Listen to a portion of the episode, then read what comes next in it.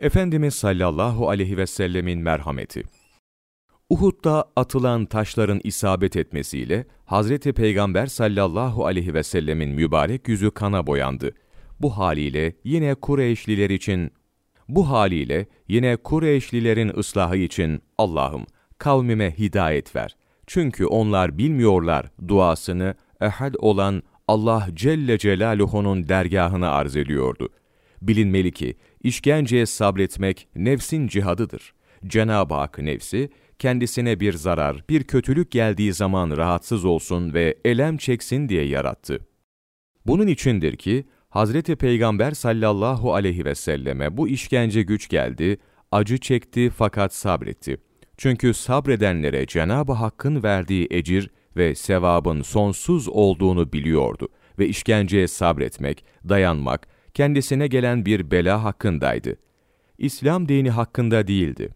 Eğer İslam dinini küçültüp ona ihanet, hakaret edilseydi, o zaman Cenab-ı Hakk'ın şerefli emrine uyup, Kur'an-ı Kerim'deki mealen, Ey peygamber! Kafirlerle, münafıklarla savaş, onlara karşı sert davran. Tevbe suresi 73. ayetteki hükme göre kafir ve münafıklarla savaşır, onlara karşı sert ve şiddet gösterirdi.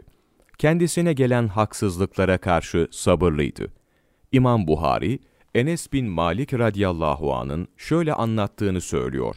Ben Hazreti Peygamber sallallahu aleyhi ve sellemle gidiyordum. Resulullah sallallahu aleyhi ve sellemin sırtında kenarları kalın bir aba vardı. Bir Arabi geldi ve arabasına yapışıp kuvvetli çekti. Mübarek omuzunun üstünde, abanın kaim kenarının geldiği yere baktım. Çizilmişti. Sonra Arabi, Ya Muhammed sallallahu aleyhi ve sellem, emret, Allah Celle Celaluhu'nun malından bana versinler, dedi.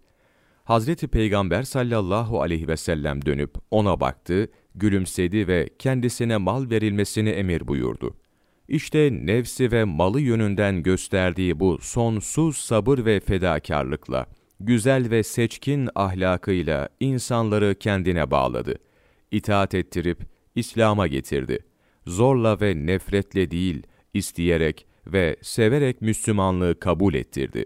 İmam Kastalani, Mevahibül Ledünniye, sayfa 326, 23 Aralık Mevlana takvimi